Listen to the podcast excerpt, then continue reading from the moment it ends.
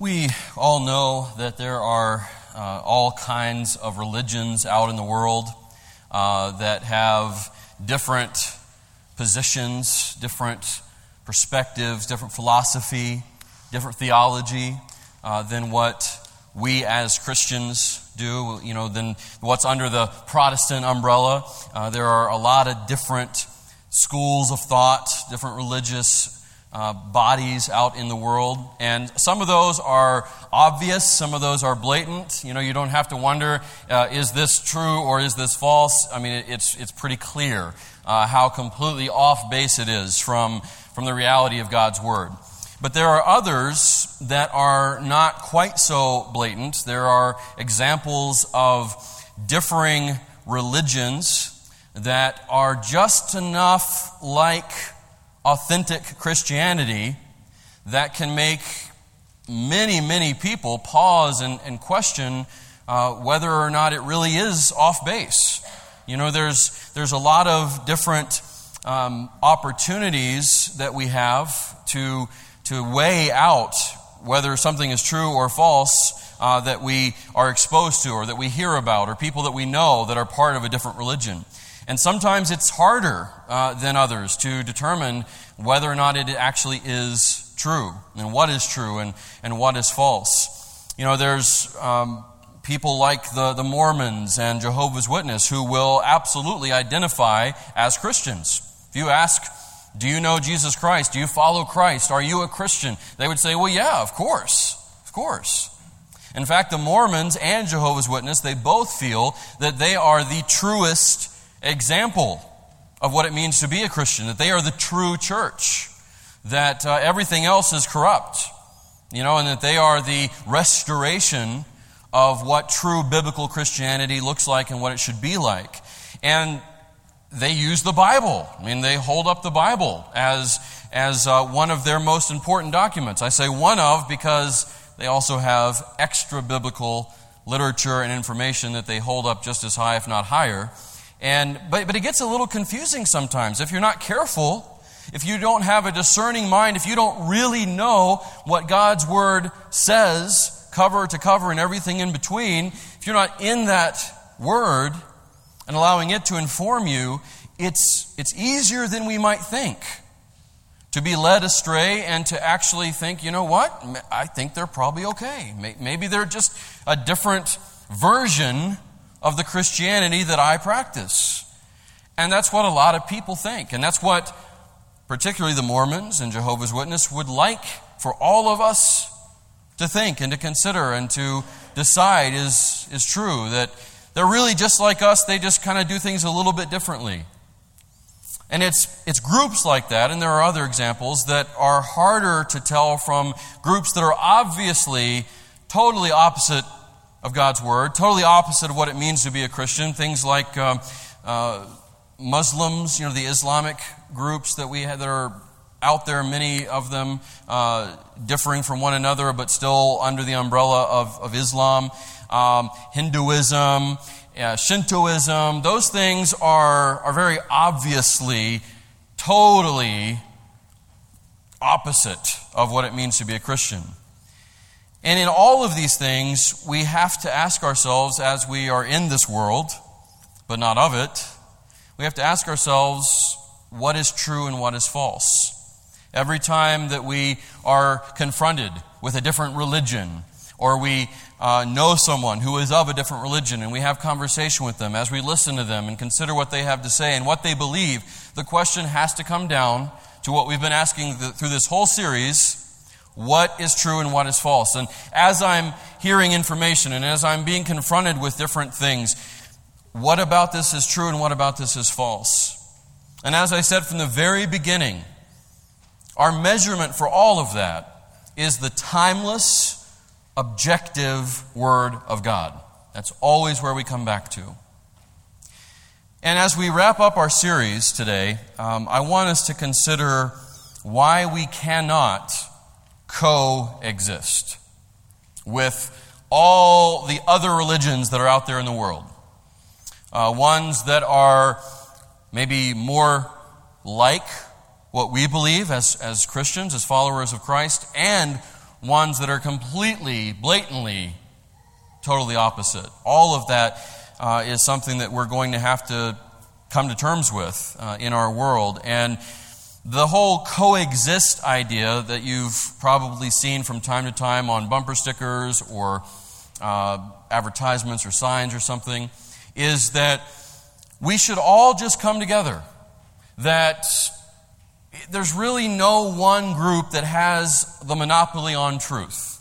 You know, your truth, it's good for you, it's working for you, great. I have truth that works for me, and you should accept it just as I accept your truth. And I should, I should be willing to be open to your beliefs and cherish them and honor them and respect them. Even if I don't hold to them, I shouldn't in any way look at your set of beliefs as being less accurate or less true than mine. And, and that we should all have that mentality. That we should all just come together as one, you know, just pursue harmony, pursue peace, pursue goodwill. And, and if, if my religious philosophy differs from yours, that's okay. As long as you're pursuing truth, and whatever that means to you, and, and however you pursue it, just be sincere in it. You know, be consistent, and I'll do the same. And as long as we're pursuing that truth in sincerity, as long as we're pursuing harmony together, as long as we're pursuing peace on earth with mankind, and we're, we're trying to operate with goodwill towards one another, that's what matters. So let's just tear down these walls and let's just come together and embrace one another. Let's learn from each other and let's just kind of view religion and philosophy and theology always like this great big buffet. You know, you, you take what you want, I'll take what I want. If you don't like something, that's okay, just leave it to the side. That's really what's wrapped up in this concept of, of coexisting. And as I have here on the slide for this, for our title of the message today, you see that the, the word coexist has always been made up of major world religions, their, their symbols, their emblems to spell out the word coexist. And humanly speaking, just naturally speaking, that concept sounds good, you know? Like, that's positive and that's cheery and, and it sounds optimistic, just humanly speaking, just on the surface. And you know, in, in some ways, that'd be nice if it could work that way. If it, if it was true that we could all just completely come together and universally accept one another and, and just all partner up and, and go forward. I mean, in some ways, yeah, that'd be kind of nice. But it's just not possible. And it's just not reality. And it can't happen. That is not the type of philosophy that we, as Bible believing Christians, followers of the one Savior. It's not what we pursue. We can't. We can't have that mindset. And when I say that we cannot coexist, please understand, please hear me and believe that I'm not talking about acting with animosity or hatred toward people that are not Christians, that don't follow our Savior, that don't um, believe that, that the Bible is truly God's Word uh, that hold to a whole different set of beliefs. I'm not saying that we, we react uh, hatefully toward them or in spite. I'm not saying that we can't coexist because we who are Christians are somehow just superior from everyone else in the world.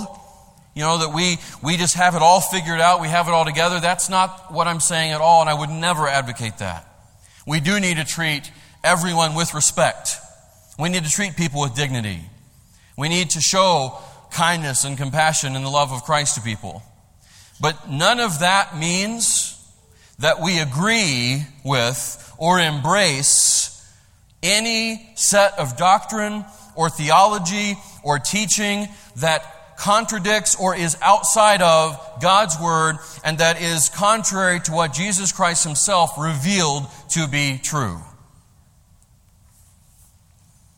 And though there are many reasons present in the religions like Islam and Buddhism and Hinduism and Taoism and Shintoism and all of the other isms that I could mention. There's all sorts of reasons why we cannot coexist with those ideologies. But what it really comes down to, what it all comes down to, what everything hinges on, what everything rises and falls on, is what all the other religions do with the person and work of the Lord Jesus Christ.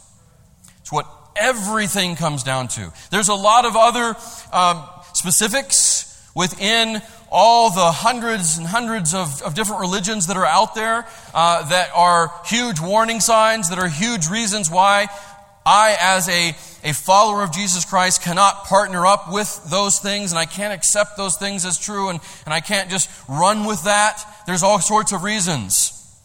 But the anchor of it all revolves around the person of Jesus. Who do they believe him to be? What do they say he did? What was his importance? That's the, the ultimate line of questioning that we have to apply to every religion that we might come across.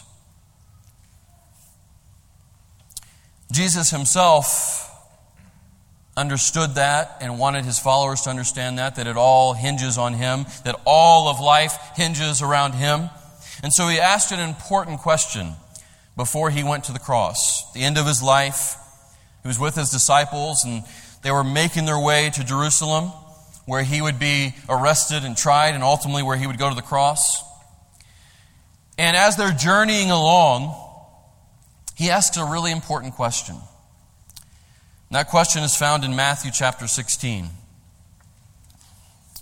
Matthew 16, verse 13.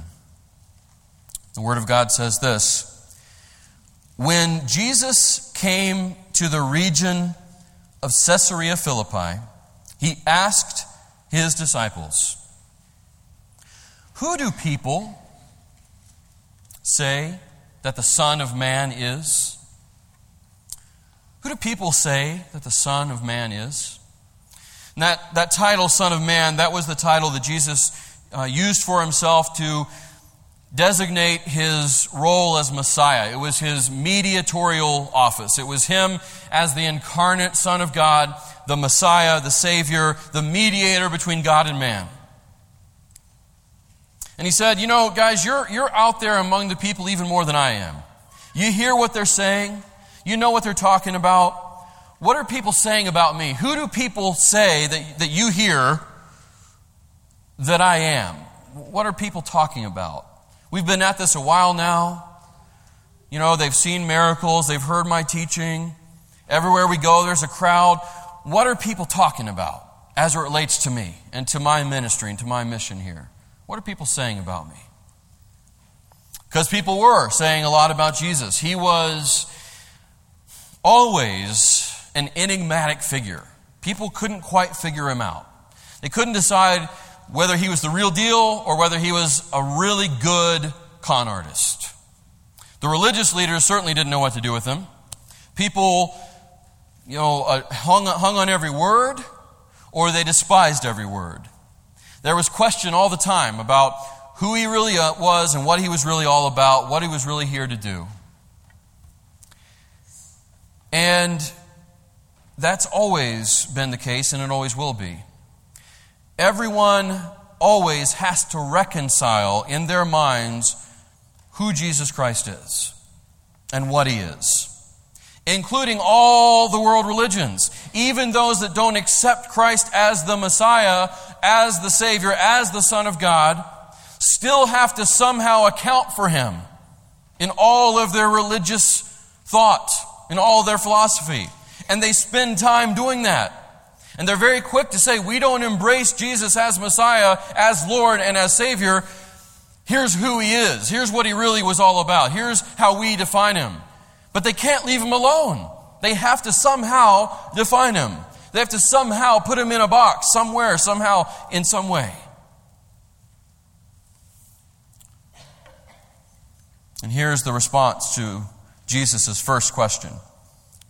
They replied, verse 14 Some say John the Baptist, others Elijah, Still others, Jeremiah or one of the prophets. So, the prevailing philosophy that the disciples are hearing about Christ, what's being said in, in a general way, is that he's one of the revered prophets from old. That uh, one of the ones who has died, including most recently John the Baptist, who everybody knew you know, was dead, had been killed by Herod. So, but what they're saying is, Jesus, they think that you are one of the older prophets, or maybe John the Baptist, come back. You know, kind of manifested again in you. Maybe, maybe you're Elijah. He's a pretty revered prophet, right? Pretty famous. Maybe you're Jeremiah or one of the other prophets that, that came throughout history. They accept that you're a prophet from God. That, they really believe that. There's not much question about that. They just think that you're probably one of the old prophets that have died that have somehow been reincarnated or resurrected in, in you. You're the manifestation now of one of the, the prophets of old.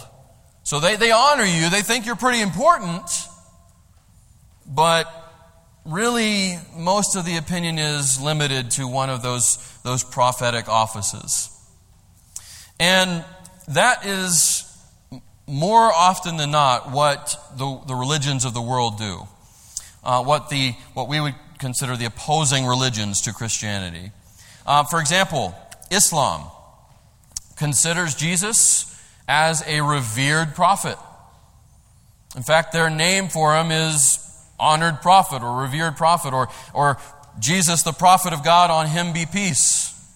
They accept that he is a very important prophet. In fact, that next to Muhammad, they believe he is the most important prophet under Muhammad. They even believe that he was virgin born. They accept that. They accept that he ascended into heaven. They will even say he will return one day. So, you know, they'll, they'll say, yeah, Jesus, oh, we, we revere Jesus. We honor Jesus. He, he definitely is a prophet of God. Hinduism accepts that Jesus was a prophet of God and a holy man and a wise teacher to be listened to. Buddhism, the same. That he is an enlightened one to listen to and to hold on to his teachings and honor as, as a sent one from God. The Mormon, Mormonism and, and Jehovah's Witness will say that he's not just a prophet, that, that he really is a son of God. They won't go so far as to say the exclusive Son of God. They'll, they'll say that He is what all of us can be, that He just reached that perfection first, that, that He understood what it, it was to be God. That's what uh, most of the religions uh, teach. And uh, Mormonism and Jehovah's Witness teach that he kind of originated with God, and that he, well, the Mormons teach that he kind of bested Satan, that he, he contested with Satan and, and came out ahead, and, and that's why he was able to be the Savior of the world. He kind of beat Satan out of that. Um, and so there's all these different things that, that try to lift up Jesus and honor him as a prophet or as a great teacher or an enlightened one to listen to and to follow, but they all come up short of honoring him properly, of honoring him accurately as the unique Son of God, as the Lord of all the universe. And so the type of things that the original uh, community around Jesus were saying as far as him being one of the prophets, that really hasn't changed.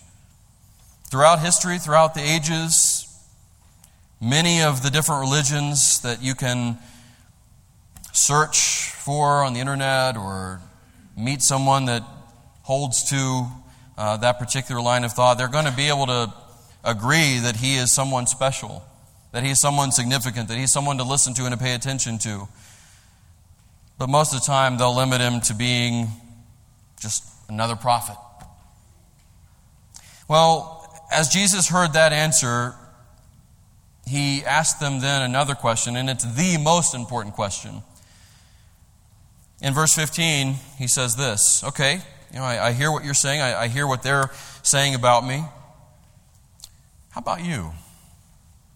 But you, he asked them, Who do you say that I am? And that is the most important question. Because it's that question that is before every single human being that will ever live or that has ever lived. Who do you say that I am? Who do you say Jesus is? What do you say about him? Is he to you just another prophet in a long line of prophets?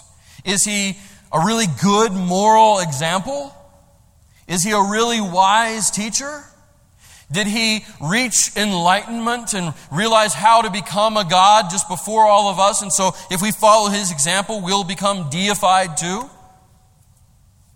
That's what a lot of the world's population does believe.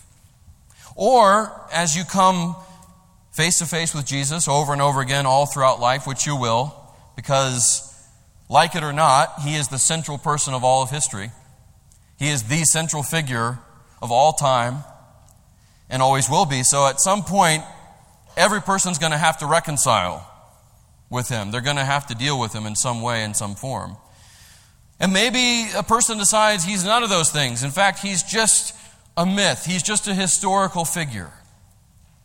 And maybe some of what is said about him we can follow, but I really have no use for this person named Jesus. Maybe that's where you're going to land. Maybe you were there before. Maybe you know people who operate that way.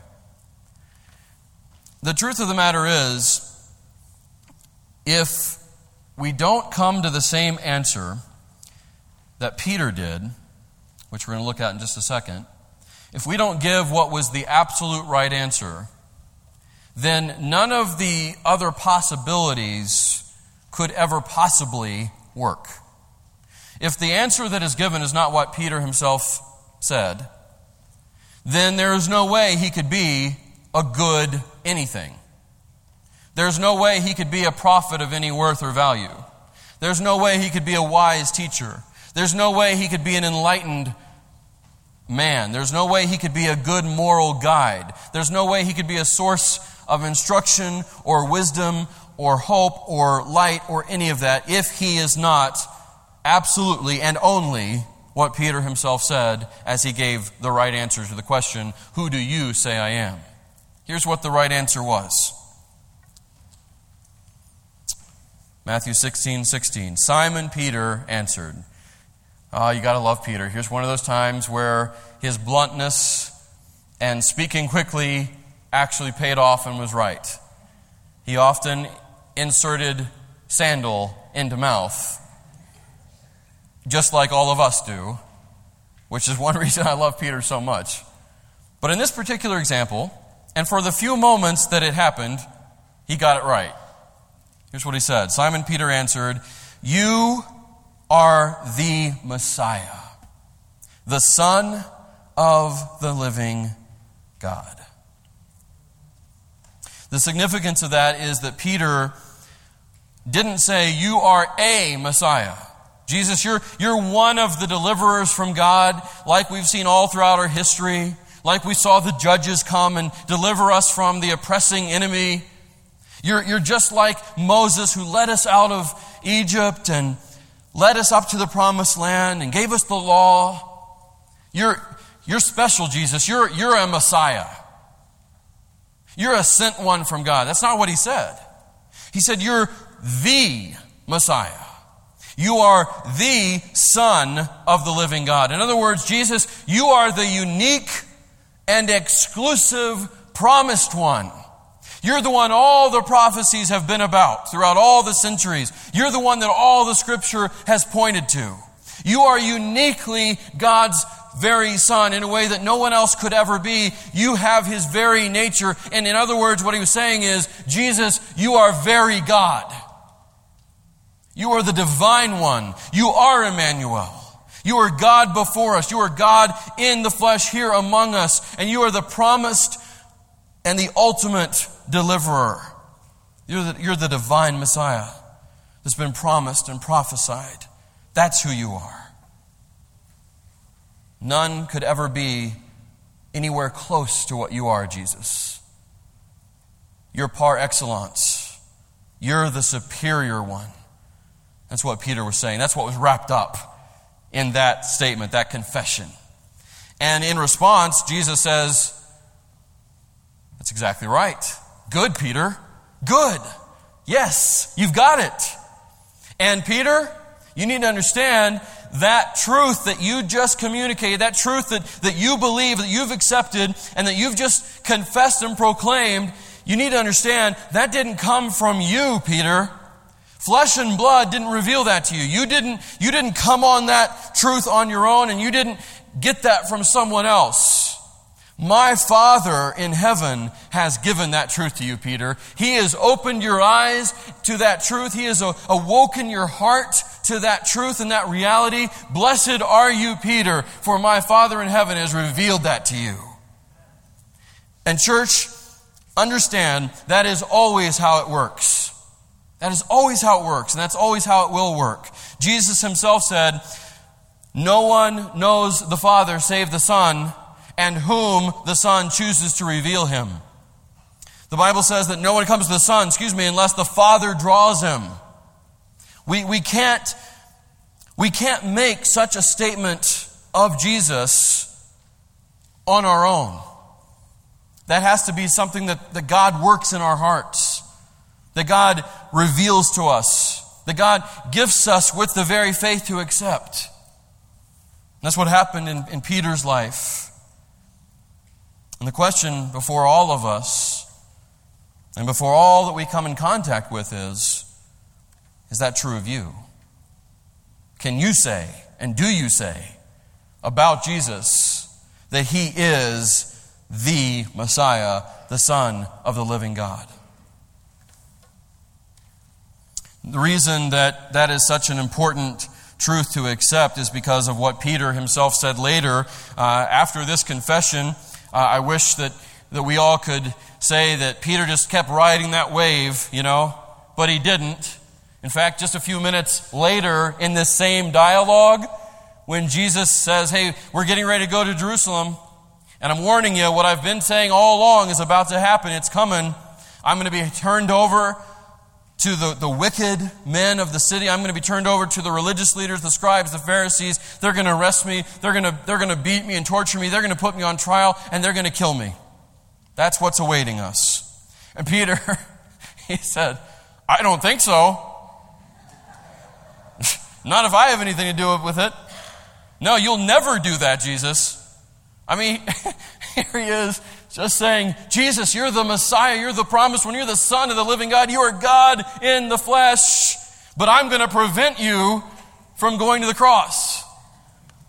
To which Jesus, after saying, Well done, Peter, good job, Peter, had to say, Get out of my way, Satan. And we all know Peter eventually even denied that he even knew Jesus, right? Man, Peter was so far from perfect, which is why he's so good for us. Because after he was restored by Jesus, he went on to be a pioneer of the early church. And when he was arrested and put on trial by the same men that put Jesus on trial and put him to the cross, that put him to death, he, with John, after they asked him, Why do you keep speaking the name of Jesus after we've told you not to? Why, after we have threatened you with imprisonment and beaten you, do you still disobey us and go on preaching the gospel all around, pointing everybody to Jesus, saying He is God come in the flesh, that He rose again, that He is the only way to salvation? Peter, why do you keep saying that? Just stop. And his response in Acts 4:12 is why he couldn't stop. It's why he said, No, there's no other answer but Jesus. There's no other person I can point people to for salvation. There's no other person that I can point people to to really know who God is and to know Him personally, to have a relationship with Him as Father instead of Judge. I can't stop speaking the name of Jesus because there's no other name to speak. Acts 4:12. And there is salvation in no one else. For there is no other name under heaven given among men by which we must be saved. That's why Peter couldn't compromise. That's why he was compelled to keep saying the name of Jesus as the name of salvation, the name of life. Because there's no one else to point to. He was it. God didn't ever give anyone multiple choice here. There's only one answer to the question. And Jesus being the answer to the question of salvation, it also means He is the answer to all of life's questions, all of the questions in life, all of the questions that every person, you, me, and everyone out there has about life, about why we're here and what purpose we have, and is there a God, and is there a, a possibility to know hope and to have a reason for living, and, and then is there anything beyond this life? All of life's questions find their answer in Jesus. He's the only answer. Jesus himself said in John 14, 6, when he answered Philip's question as far as, uh, where are you going? And, and just show us the way. Show us the Father, Jesus, and, and that'll be enough for us. If you're going ahead of us and we're not going to see you and we can't follow you, just at least show us the Father. And Jesus said, Philip, come on, man. How long have I been with you? How long have you heard me say over and over and over again, I and the Father are, are one? I'm not the Father, but I am of the same exact nature and substance and character as the Father. So if you've, if you've seen me and you've heard from me, you've seen and heard from the Father. And then he says this in John 14, 6. He says, I am the way, the truth, and the life. No one comes to the Father but through me. In other words, no one can know God personally no one can have a relationship with him personally as father instead of judge. No one can, can know what it is to live forever with God apart from me. I am the way to God, the only way to God. I am the only truth about God and about all of life. And I am the only source of eternal life after you leave this life and the source of abundant life during this life. Jesus said, I'm it. And so, you know, when we when we have all this, this pressure which is increasing, not decreasing, by the way, from the world's religions to say, oh no, no, that's just too inclusive. Oh no, that's that's too narrow. You're you're limiting and cutting off everyone else from from any type of claim to truth. And, and who are you to do that? Who are you to say that you have the only truth and that your truth is the absolute truth? How arrogant. How bigoted. You know, that you're, you're hearing that all throughout our world, and that's going to be increasing that, that message and that pressure and that accusation. And the answer really is well, yeah, I mean, it's exclusive, excuse me, in terms of its philosophy, but it's inclusive in the way that anyone who comes to the point of realizing that Jesus is the only way, the only truth, the only life, the only answer. Whether you were Buddhist or Muslim or Hindu or Shinto or Jehovah's Witness or Mormon, if you were any of those things, if you are any of those things, the door to real and eternal life is still open to you through the one way, the one truth, the one life.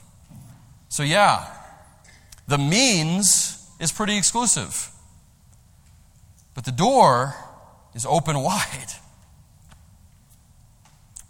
All who come will be received. All who enter will be able to come through. And that, my friends, that is why we cannot just coexist with all these other religions out there, with all these other schools of thought and all these other philosophies and theologies and all these different perspectives. It's not because we just have all the right answers in and of ourselves.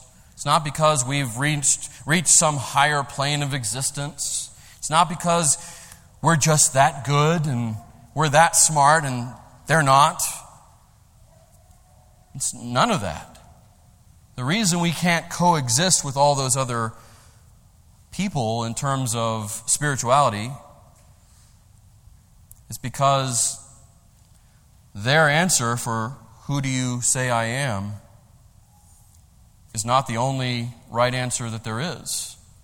Their answer is something completely opposite of what Jesus himself gave as the answer. Their answer is completely opposite of what all of the Word of God points to as the answer. It's because of what they have done or what they have not done with the person and work of Jesus.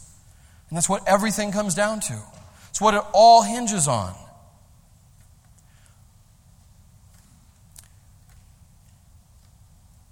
Because of that, it makes what Paul said in 2 Corinthians 6:14 so important to believe and to apply and to, to walk by. Here's what he said Do not be unequally yoked with unbelievers. Think of, think of like a, a team of oxen under the same yoke. You know, they're, they're bonded together. Do not be unequally yoked with unbelievers. Why, Paul? Well, he tells us. For what partnership has righteousness with lawlessness? Or what fellowship has light with darkness? And the obvious answer is none, right? What Paul is saying here is not, don't ever speak to anybody that's outside of Christ. He's not saying, don't ever have a conversation and a dialogue with someone who is an unbeliever.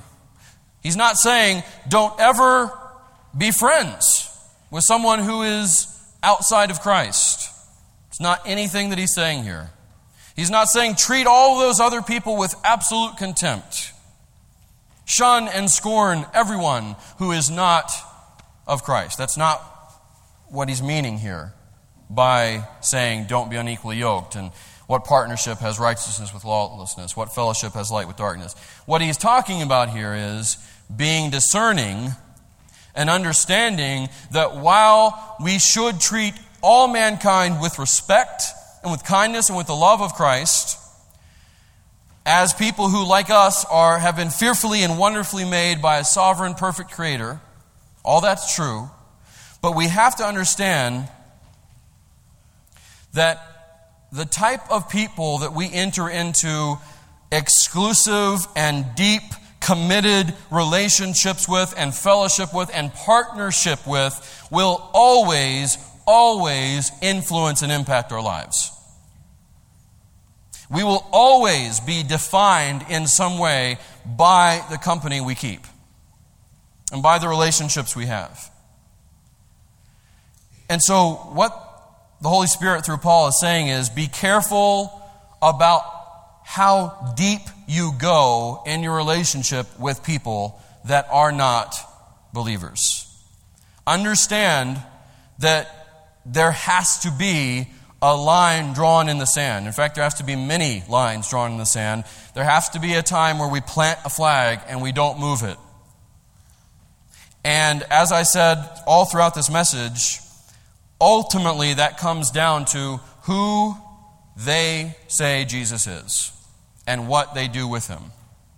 And if their answer about the person and the work of Jesus differs from the Word of God and the gospel of Jesus, then you have to be very, very careful and very limited in the level of relationship you have. That's on the one hand. On the other hand, we need to be willing, Christians, to engage those people wherever they are. We need to be willing to invite them into our lives with discernment, but still invite them in. We have to be willing to let down the drawbridge of our castle. We have to be willing to bridge the moat, you know? The answer is not monasticism. Hold up in our own little our own little world, our own little bubble, our own little shell, our own little castle. No. Engage them. Have conversation with them, have dialogue with them, invite them in to a certain extent into your life, but do so with caution and wisdom and discernment, with the leading of the Spirit, the direction of the Spirit, and being completely equipped and empowered with the Word of God. Which leads me to the last truth that I want to make sure you hear from Scripture on this whole concept and conversation. It all comes down to this 1 Thessalonians 5:21. But test all things. That's weigh, weigh all things. That's look closely, look, look deeply. It's like taking a, a stone and looking at it at all angles, looking at the cut and the symmetry and, you know, like a diamond. And determine is this a cubics or is this a real diamond? Is this gold or is this fool's gold? It's testing and weighing and examining and discerning all things. The things that are blatantly, obviously false, and things that maybe are more subtle that just that sound really, really close to the truth that you've always held on to. And even things that people that you can trust say, people like myself and, and other teachers that you might listen to and read and, and follow and respect. It's testing all things, like the Bereans did, to see if these things are really so. And as you weigh and sift out the dirt and the dross, hold on to what is left, hold on to what is good. That's what, is, what this is saying here. Test all things, weigh and discern and sift all things through the lens of God's Word, through the Spirit of God, and what remains, hold on to it. Don't let it go. Don't compromise. Stand firm. All through our life and all through the world, we're going to be inundated with things that force us to ask the question and answer the question is this true or is this false? We're always going to find the answer in the Word of God. It's timeless, it's, it's always relevant, it's always objective, and it will always point us to the living and eternal Word, which is Jesus Himself. We need to be people of truth, church increasingly so as our society continues to be the complete opposite of that. Let's pray. Father, thank you for your word. Thank you for your truth. Your word is truth. Your son, Jesus, said that. And he asked that we would be sanctified by your word, which is truth. And you left us your Holy Spirit, who is the Spirit of truth, who will guide us into all truth. May we follow his lead. May we embrace His discerning work in our lives. Help us to be willing to stand firm on your truth, to not compromise. Help us to be willing to reject this unrealistic, unbiblical concept of coexisting with all the other religions and all the other examples of false truth, not because we hate the people that are part of them but because we recognize that if anything is in contradiction to your word, if anything is opposite of Jesus and who he said he was and what Peter so rightly said about him, then no matter how it's packaged, no matter how good it looks or sounds or seems, it is not the truth and must therefore be rejected. Thank you that you didn't give us a lot of different choices to have to weigh through and agonize over which is true, which is true, which is true, which one's right. You made it very clear for us. Look no further than my son. Look no further than Jesus. He is the truth. He is the way. He is the life, and only Him. You want to know me? You want to come to me? You want to know life in me forever? Come to my son Jesus. Thank you for giving us only one answer. And thank you for by your Spirit leading us to accept that answer for those of us who have. If there's someone here who has not yet come to the place of that decision where they look to Jesus and say, Yes, He is the only Savior. He is the way to God. He is the truth about God, and He is life in God and only Him. If they've not come to that decision, if they've not answered the question, Who do you say I am? with the answer Peter gave, with the answer your word gives, then please let today, let right now be the time where they answer that question correctly. I pray all of these things in the matchless name of the Lord Jesus Christ. Amen.